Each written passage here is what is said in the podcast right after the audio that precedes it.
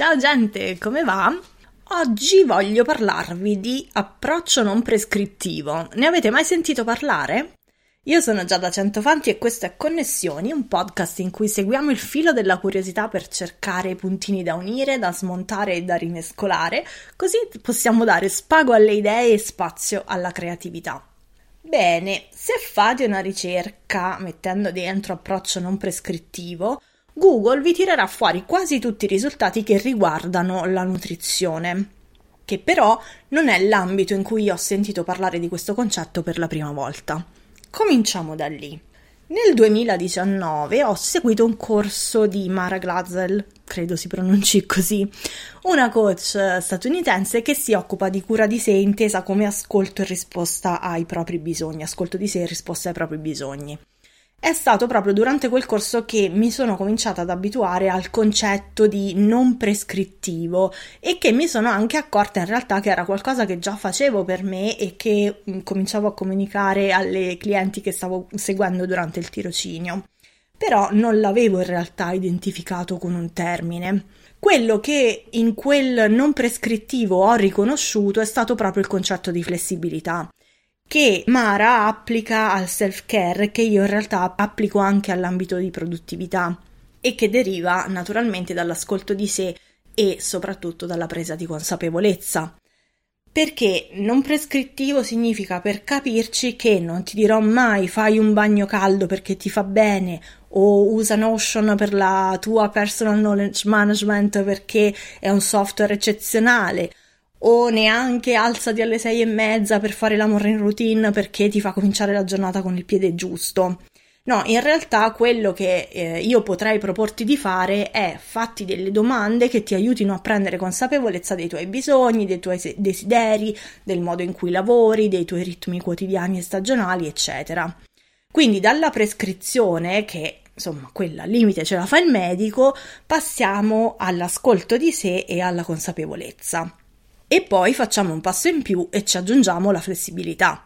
Perché se chiaramente ci chiudiamo in una struttura troppo rigida, anche se l'abbiamo costruita noi ascoltandoci, possiamo in realtà, secondo me, causarci dello stress inutile.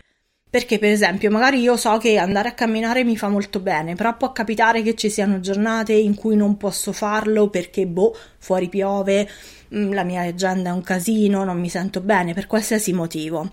Ora, se io mi fermassi alla mia struttura, andrei in realtà in blocco perché direi la cosa che mi fa stare bene è camminare, oggi non ci posso andare, quindi salto il momento di benessere, di, mm, il momento in cui mi prendo in cura di, cura di me. Se invece inserisco il mm, mattoncino della flessibilità, posso non rinunciare al momento di benessere e inserirne invece uno alternativo, magari più breve, oppure che non prevede un'uscita o che in qualsiasi modo mi fa stare bene senza aggiungere incasinamento alla mia giornata. Ecco, l'approccio non prescrittivo ci dà la possibilità di scegliere attività di benessere, ma anche modalità di gestire il lavoro e organizzare l'agenda a seconda delle esigenze che abbiamo in un determinato momento e chiaramente ci invita sempre a fare delle riflessioni per ascoltarci e prendere consapevolezza. Mi viene in mente mentre vi parlo un episodio di qualche giorno fa, ecco, con una cliente stavamo lavorando su un progetto e stavamo cominciando a fare la sua pianificazione delle prime azioni dei primi task. A un certo punto mi dice Guarda, so che tu ti arrabbi perché le pause sono importanti, ma mi sa che io questo task lo farò domenica.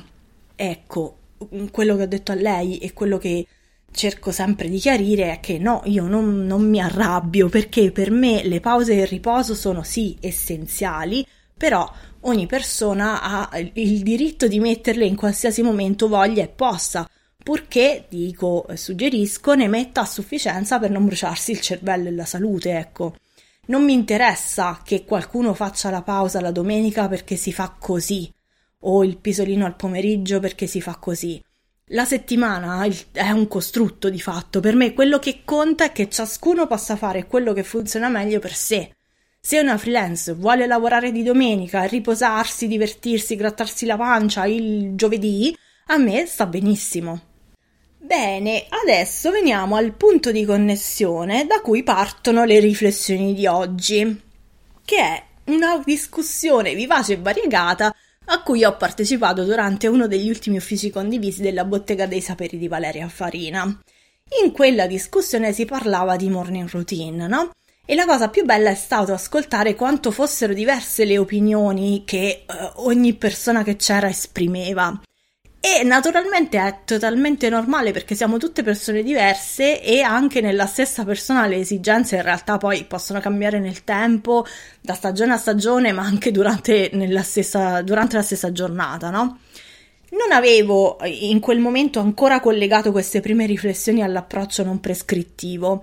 L'ho fatto in realtà quando mi sono messa a fare una ricerca online su eh, psicologhe e psicoterapeute che abbracciassero l'approccio health, ah, come l'ho detto male, health at every size. Adesso va meglio. Lì mi sono ricordata che in effetti mentre facevo quella ricerca e mentre cercavo che di approccio prescrittivo, mi, non prescrittivo assolutamente, mi aveva parlato la dietista Giada Fierabbracci. E ripensando alla conversazione con Giada ho ricordato effettivamente che mentre lei me ne parlava avevo pensato a quel Self-Care is not prescriptive di Mara Glazer per l'appunto. Ma c'è un altro punto di connessione interessante che poi mi è venuto in mente mentre pensavo a questa puntata. E facciamo un po' un, un salto lontano da questo ambito, se vogliamo. Avrete sicuramente notato che almeno diciamo dal 2019 si è intensificato il dibattito che riguarda il riconoscimento e l'inclusione della diversità anche a livello linguistico. Io personalmente sul tema seguo la sociolinguista Veragheno, nel senso che la seguo per tenermi informata, ma anche che mi piace molto il suo modo di affrontare e raccontare questi argomenti e che sono molto d'accordo con le sue proposte di sperimentazione, se non altro. Ora però torniamo un attimo al punto di connessione con le mie riflessioni di questa puntata, cioè l'approccio non prescrittivo.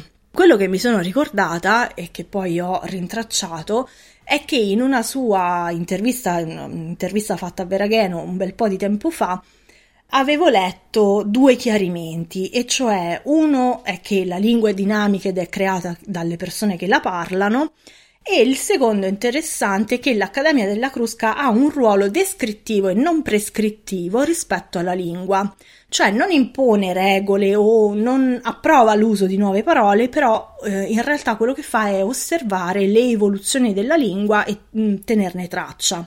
Infatti, per dire neologismi, vengono inseriti poi fra i lemmi dei dizionari quando in realtà sono entrati da un po' di tempo nell'uso comune, non su indicazione di qualche ente preposto.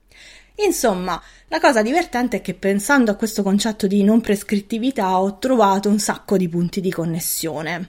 E voi invece, magari mentre mi ascoltavate o magari anche prima in altri momenti della vostra vita, ne avete trovati? Se vi va vi invito a scrivermeli e mi potete scrivere alla mia email che è podcast.giadacento.com e naturalmente come sempre vi aspetto anche nella newsletter che trovate sul mio sito giadacento.com slash newsletter. Io intanto vi saluto, vi ringrazio di avermi seguita fino a qua e vi auguro buone connessioni. Ciao!